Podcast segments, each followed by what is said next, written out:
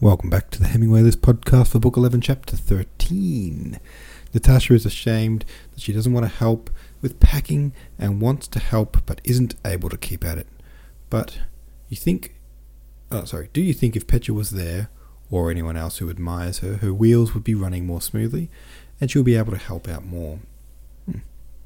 I doubt that. I think she would just find distraction in that. The servants' work is to help the Rostovs pack their stuff so they can move out of the house while the servants themselves, will stay there. How do you imagine the servants would feel about this? Count Rostov is just pretty inept, isn't he? says Twisted every way.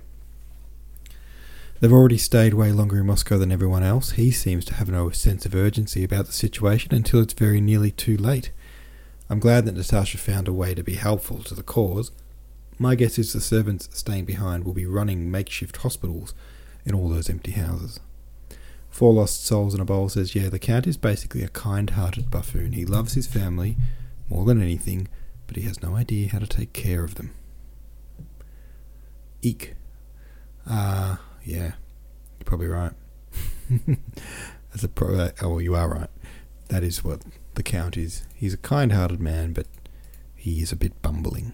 He's a bit bumbling. Um, short one today. I'm going to read the next chapter starting from now. Madame Schoss, chapter 14. Madame Schoss, who had been out to visit her daughter, increased the Countess's fears still more by telling what she had seen at a spirit dealer's in Myasnitsky Street. When returning by that street, she had been unable to pass because of a drunken crowd rioting in front of the shop. She had taken a cab and driven home by a side street, and the cabman had told her that the people were breaking open the barrels at the drink store, having received orders to do so. After dining, the whole Rostov household set to work with enthusiastic haste, packing their belongings and preparing for their departure.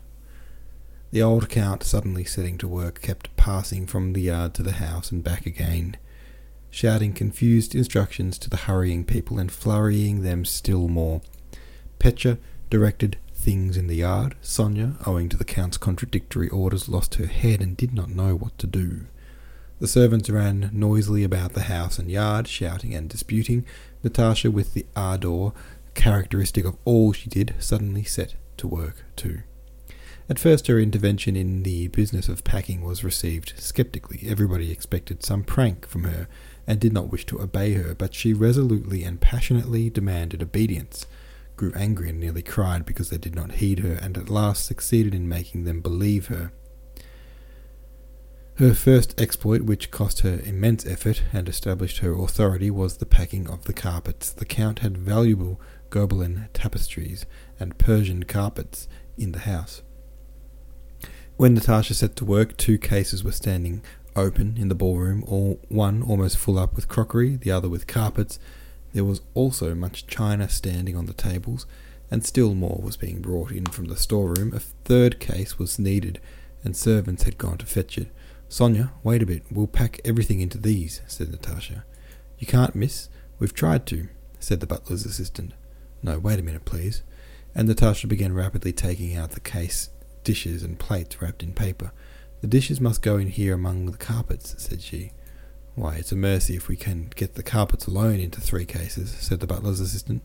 Oh, wait, please. And Natasha began rapidly and deftly sorting out the things. These aren't needed, she said, putting aside some plates of Kiev ware.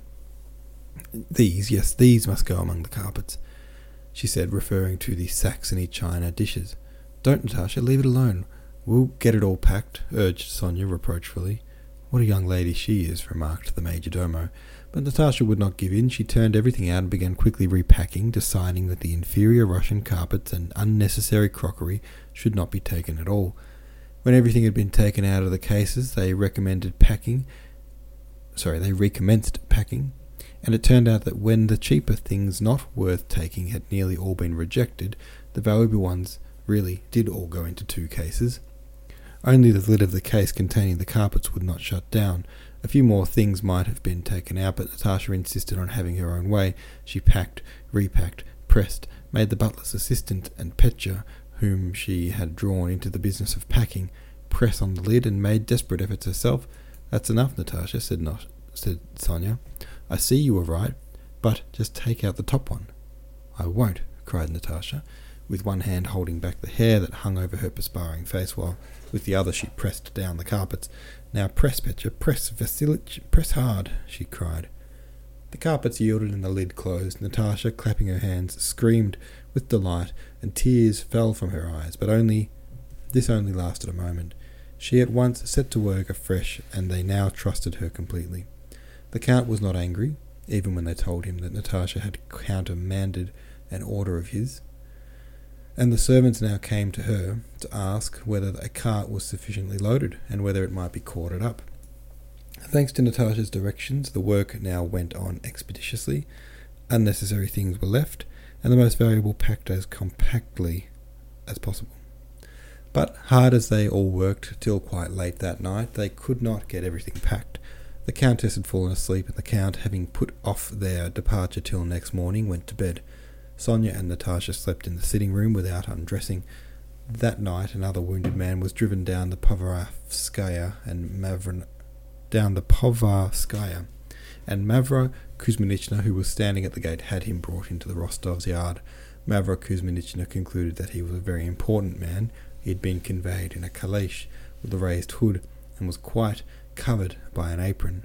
On the box beside the driver sat a venerable old attendant. A doctor and two soldiers followed the carriage in a cart. Please come in here. The masters are going away, and the whole house will be empty, said the old woman to the old attendant. Well, perhaps, said he with a sigh. We don't expect him to get him home alive. We have a house of our own in Moscow, but it's a long way from here, and there's nobody living in it. Do us the honour to come in. There's plenty of everything in the master's house. Come in, said Mavra Kuzminichna. Is he very ill? she asked. The attendant made a hopeless gesture. We don't expect to get him home. We must ask the doctor. And the old servant got down from the box and went up to the cart. All right, said the doctor. The old servant returned to the caleche, looked into it, shook her head disconsolately, told the driver to turn into the yard, and stopped beside Mavra Kuzminichna. Oh, Lord Jesus Christ, she murmured. She invited them to take the wounded man into the house. The masters won't object, she said, but they had to avoid carrying the man upstairs, and so they took him into the wing and put him in the room that had been Madame Schoss. This wounded man was Prince Andrei Bolkonsky. Oh, damn, twist. The old Bolkonsky. The old Bolkonsky surprise, eh? Just when you think he's dead, nope, here I am, rocking up in a caleche every time. Works every time. Um, although he doesn't look too good this time around. Prince Oleg Bolkonsky. There you go, that's exciting. That makes me look forward to tomorrow. Um, alright, have your say about that. Shock. Horror.